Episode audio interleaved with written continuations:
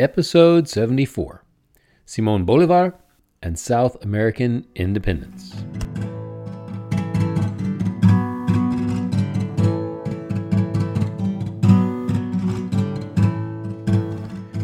Hi, my name is Clayton Mills.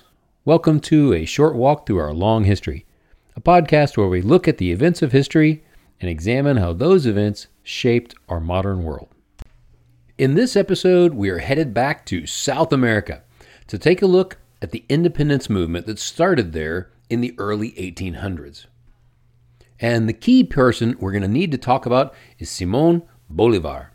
He is kind of the South American version of George Washington, although, in a way, that comparison kind of sells Bolivar short a bit because while Washington was one of the founding fathers of the United States, Bolivar was the founding father of South American independence.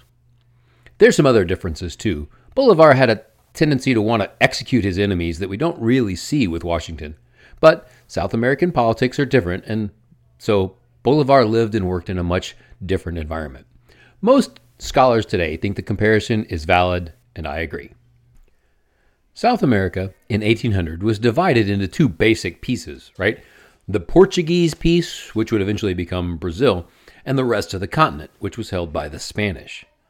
There were also still a good number of Indian tribes all over the continent, some of which had substantial civilizations, but they were all being threatened by the Spanish or the Portuguese.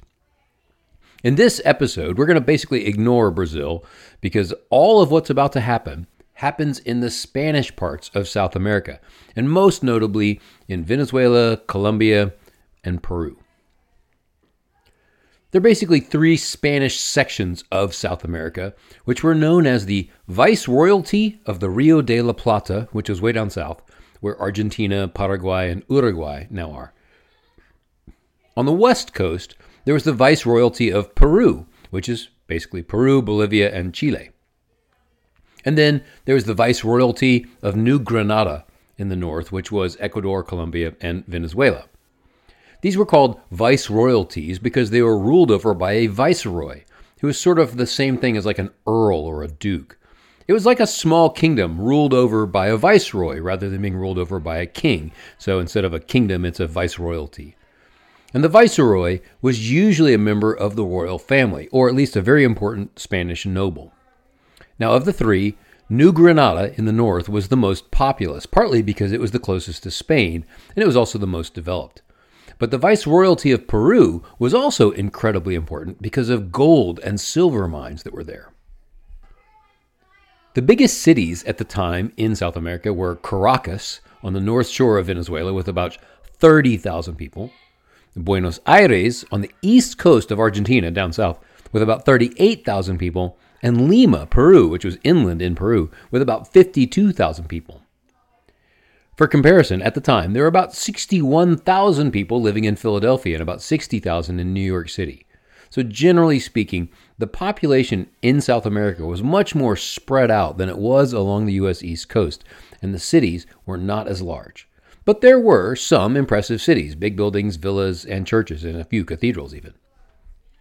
Spanish society was divided into four basic groups. At the bottom were the slaves. But slavery was not as common in Spanish South America as it was in the Caribbean, Brazil, or the U.S. South, and it wasn't all imported Africans that were slaves. There were also a lot of local Indians and people of mixed races that became slaves in South America. Next up the social rung, but not much higher, were the native Indians. Those were mostly ignored by the civilized, so to speak, parts of South America. They lived off by themselves and been driven off of certain pieces of land by the Spanish settlers. The next step up the rung was a group that was composed of mixed race people, or people who had just been born in South America and weren't part of the Spanish nobility. They had some Spanish blood, but they were called Creoles. This group made up most of the middle class and the militia. And at the top of the social heap were the Spanish nobles. And they didn't really mix with the other groups very much, except to order them around. Now, the nobles, in terms of numbers, were the smallest group but they were also the wealthiest and the ones in the positions of power. The middle class, which was somewhat Spanish but mostly Creole, was growing and there was some free enterprise, and people could find ways to succeed in some business and small farming ventures. But I will say, the Industrial Revolution comes a lot later to South America than it came to North America. The chief exports of South America were silver and sugar, though coffee became a big deal later in the 1800s as well. So now we've sort of set the stage for how things are in Spanish South America in the early 1800s. And this brings us to our friend Simon Bolivar. Bolivar was born in Caracas, Venezuela, on July 24, 1783, just a couple of years before the U.S. ratified the Constitution. He was born into a relatively wealthy Creole family, but his dad died when Simon was just three, and his mom died three years later. He was then raised by his uncle, and that uncle provided Simon with a tutor who exposed Simon to some of the Enlightenment thinkers of the day, including Rousseau, Voltaire, and John Locke. Bolivar also heard about the French Revolution, which he greatly admired. At 16, he was sent back to the mainland, to Spain, to continue his education, which was a big honor. People already recognized his brilliance pretty early on. He was a voracious reader and a hard worker, though not always a hard worker at school. While he was in Spain, he met a young woman named Maria Teresa Rodriguez del Toro y Alaysa, who was three years older than he was. But that did not deter him. After two years of courting and waiting, they married in 1802. Bolivar was then just 18 and she was 21. And that same year, 1802, they sailed back to Caracas together. But Maria contracted yellow fever the next year and died in mid 1803. Bolivar was heartbroken and he vowed to never marry again, and he never did. Then he went back to Spain again, and he went to France on this trip. He was in Paris in 1804 when Napoleon was crowned emperor, and Bolivar did not like it because of his own sort of republican leanings. After Paris, he went to Italy and then he visited Rome. While in Rome, the story goes, that he visited the Mons Sacer, which was the hill in Rome where the plebeians had seceded from the Roman Republic back in 494 BC because of the tyranny of the oligarchy. Supposedly, on the Mons Sacer, up on the top of the hill, Bolivar vowed to free South America from Spanish rule. A few years later, in 1807, Bolivar sailed back to the Americas, stopping first in the east coast of the United States before he went back to Venezuela. He visited Charleston, Washington, Philadelphia, New York City, and Boston. In June of 1807, he sailed all the way back to Venezuela, and he began talking with many of the other Creoles there about independence. That was a forbidden topic to talk about at the time, and not many people talked about it openly. In late 1807, though, Napoleon invaded Spain. This news doesn't reach Venezuela until 1808. And then in Venezuela, the locals began to form their own local government, not sure who was really ruling them. Was it Spain? Was it France? We're not exactly sure. We're going to have our own government. They wanted to be independent of France, but they were still loyal to the deposed Spanish king, Ferdinand VII, but Ferdinand wasn't in power. In 1810, this new local government, which was called the Supreme Junta, took over the control of Venezuela. Supreme Junta sounds like a great name for a massive Taco Bell taco, but junta just means meeting or committee in Spanish. So it was kind of just a group of men modeled after the revolutionary councils in France. Since then, junta has kind of come to mean any kind of military dictatorship in a Spanish speaking country, kind of the Spanish version of the French coup d'etat. So the Caracas junta sent Bolivar to London to try to drum up some British support for South American independence. But Great Britain didn't want to have anything to do with it. They did not want to anger Spain or France any further, so they refused to help. But in London, Bolivar met with a guy named Francisco de Miranda, who was another Venezuelan who also wanted independence. He was also a wealthy, sort of Spanish nobility guy, but he wanted independence. Late in 1810, Miranda and Bolivar sailed back to Venezuela. Once they were back in Venezuela, the various regions of Venezuela came together in their very first Venezuelan Congress, which was held in Caracas. At first, the Congress pledged its allegiance to the deposed Spanish king, Ferdinand, but Bolivar, over the course of the time of the Congress, began to strongly influence the debate and the direction of the Congress over the course of that summer, and discussions began to turn strongly towards independence. On July 5th, 1811, the Congress declared its independence from Spain. Man, they just missed it by one day. Amazing. This created the first republic of Venezuela, but that wasn't entirely supported throughout Venezuela, mostly just in Caracas and the surrounding areas. The provinces, the outlying provinces, were still loyal to Spain. And this started a civil war with the Republican side, that's the part in Caracas, trying to form a republic, and the royalists, who are the ones who still supported King Ferdinand, out in the peripheral areas and out in the out in the countryside. The royalists were supported by Spanish troops from other Spanish territories like Puerto Rico, and the royalists started winning whenever there was a fight. Things were beginning to look grim for the Republicans. Then, in March of 1812, a huge earthquake shook Venezuela, and it almost completely destroyed Caracas. Now, of course, many people pointed to this as a sign that God was displeased with them for declaring independence from their God ordained king, and this further weakened Republican support. Bolivar, for his part, rushed back to the city and he helped with rescuing survivors and reorganizing the city, which was in chaos.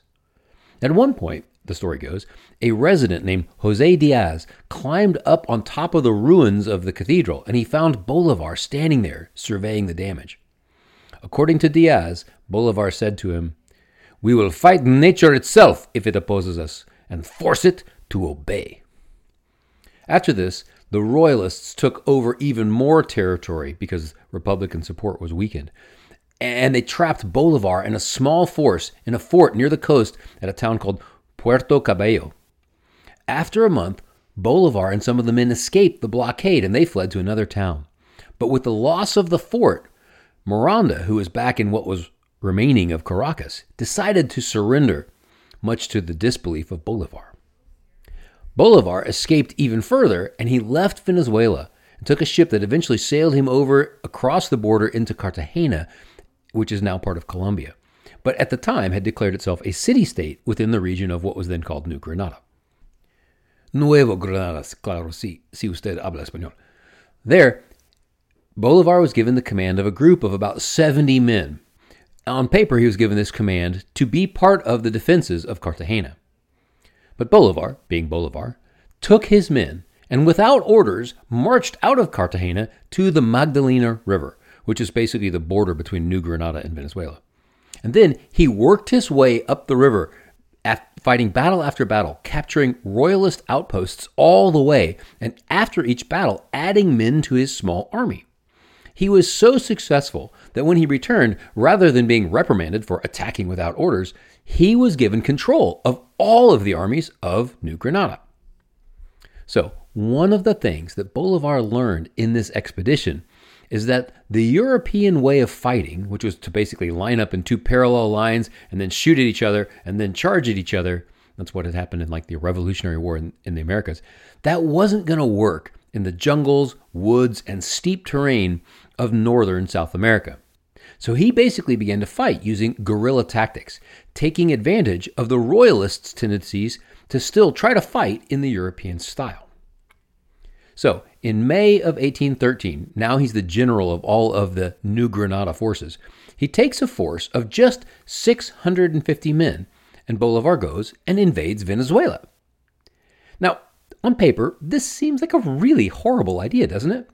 We are going to invade an entire country with the goal of conquering it and overthrowing its government. We have 650 men and only 100 horses. I mean, you'd have trouble conquering just my neighborhood with that kind of a crew. But Bolivar quickly defeated several different Spanish forces, all of which were larger than his. And as he went, again, his forces kept growing. After five victories, all of which were pretty one sided, Bolivar's army was up to a respectable 2,500 soldiers with more than 200 horses. Now, I have to say, in a little side here, that as we discuss the upcoming battles of South American independence, the numbers of soldiers is going to be pretty small for most of these battles compared with, say, the battles of the American War of Independence, where many battles were like 10,000 on each side, and the biggest ones were close to like 20,000. And even those are small compared to the battles in Napoleonic Europe, where Napoleon had at one point an army over 500,000 men. So South American battles were smaller deals taking place between, you know, 650 on one side and 1,000 on the other side. Things like that were very common. And having horses in South America was a huge deal. So while in North America or Europe, the battles had like 10% cavalry, 10% of the soldiers were on horses, the rest were on foot. In South America, some of the battles are going to be almost 100% cavalry on both sides. Everybody's on horse. That's how the Mongols did it, by the way. We mentioned that back in episode 35. Horses make a big difference in the mobility of an army, especially in rough terrain. In fact, in Bolivar's first real big victory, horses played a big part.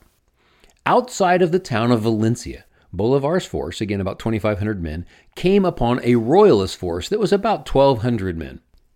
The royalists tried to retreat toward the city, but in the night, Bolivar had two men mount each of the 200 horses, so 400 men, and he sent them around the royalists to cut off their exit.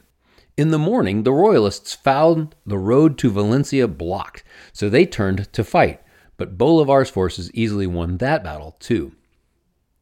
So, as a new tactic, the Royalists began to recruit the cowboys who lived out in the vast southern plains of Venezuela. These cowboys were called llaneros, and the Spanish recruited about 10,000 of them. And the llaneros began to turn the tide back in favor of the Royalists.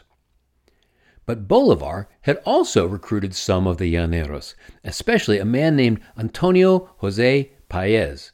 And Paez's tactics and experience eventually convinced the rest of the llaneros to switch sides and join the Republicans. The llaneros also respected Bolivar. In fact, on one hard campaign, after he had ridden for two days and two nights straight without sleeping, the llaneros gave Bolivar the nickname Old Iron Bottom, which, coming from a group of cowboys, is actually a mark of high respect. So Bolivar and Paez, with the help of the Llaneros, basically took control of most of the territory of Venezuela, although the Royalists still held some fortified cities by the north coast. But Bolivar, in a bold and possibly suicidal move, took an army of about 2,500 to the west, and he marched them over the Andes Mountains, a la Hannibal, though without the elephants.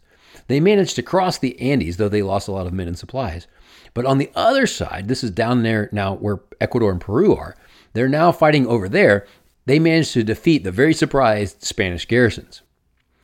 On that far west coast, Bolivar won battle after battle again, and in many places in New Granada, the Royalists began to evacuate to other Spanish territories to the north, like Panama. And it became kind of a turning point of the whole revolutionary venture, much like the Battle of Saratoga had been for the Americans. After this, Venezuela and New Granada held a joint congress and declared themselves the Republic of Gran Colombia, which was sort of a super country that included what is now Colombia, Ecuador, and Venezuela. And they made Bolivar president and they gave him basically dictatorial powers. He and his forces continued to fight the Spanish and Royalist forces all over South America, eventually liberating Peru, Bolivia, Chile, and Argentina. Now, according to one estimate that I saw, the fighting for the liberation of South America involved almost 700 distinct battles, though many of those were, as I mentioned, rather small.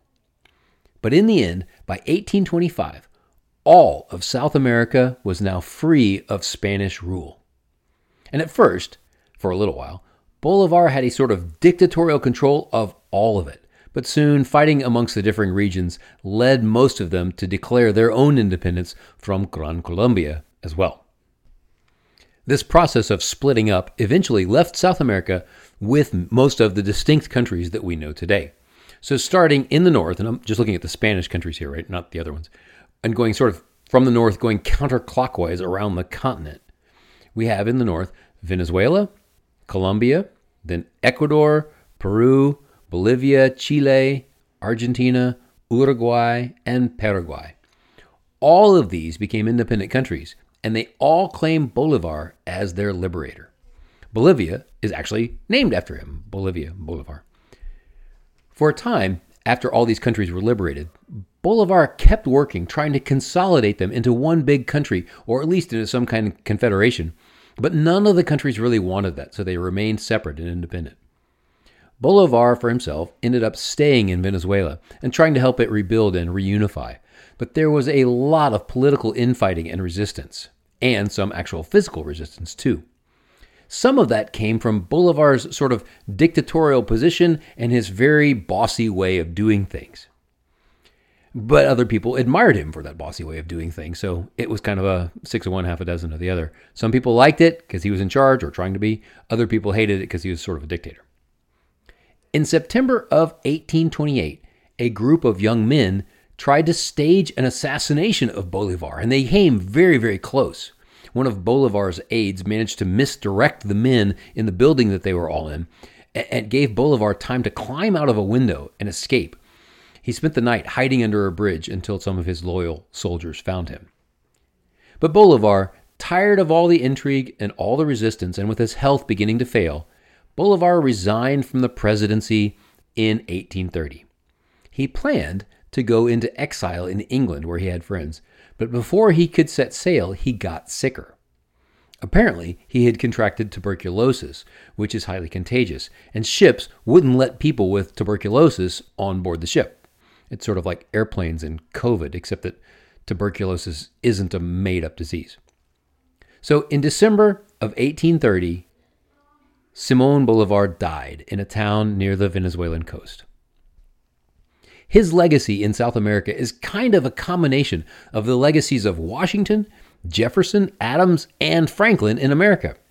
He is seen as the foremost statesman and general of South American independence. And he's also seen, like Franklin, as kind of the ideal of what a free South American should be proud, idealistic, fiercely patriotic, and maybe a bit bombastic and outspoken.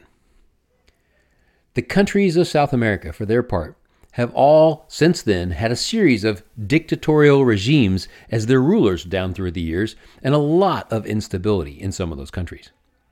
Venezuela, for example, has struggled with a massive economic downturn in recent years due to disastrous mismanagement by its current socialist dictatorial government.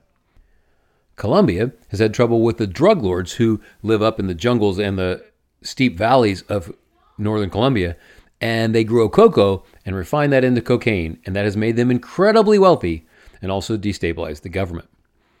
Other South American countries have struggled with dictators and have had bad government for many, many years. In some ways, the legacy of Spanish colonization in all of South and Central America is a legacy of this kind of instability and bad government, which is an interesting contrast to the legacy of British colonization. Now, I'm not claiming that either of them was good at colonizing and that it should have been colonizing, but the British always managed to create enough of a local governmental infrastructure in the lands that they colonized that once the locals got tired of the British and threw them off, the locals still had a viable model to follow for effective government, at least in most places. They did better at that than the Spanish did, anyway. Well, speaking of England and Spain, it's time for us to go back to Europe for an episode and take a look at some of the fallout in Europe from the Napoleonic Wars. Join me next episode when we take a look at the Congress of Vienna.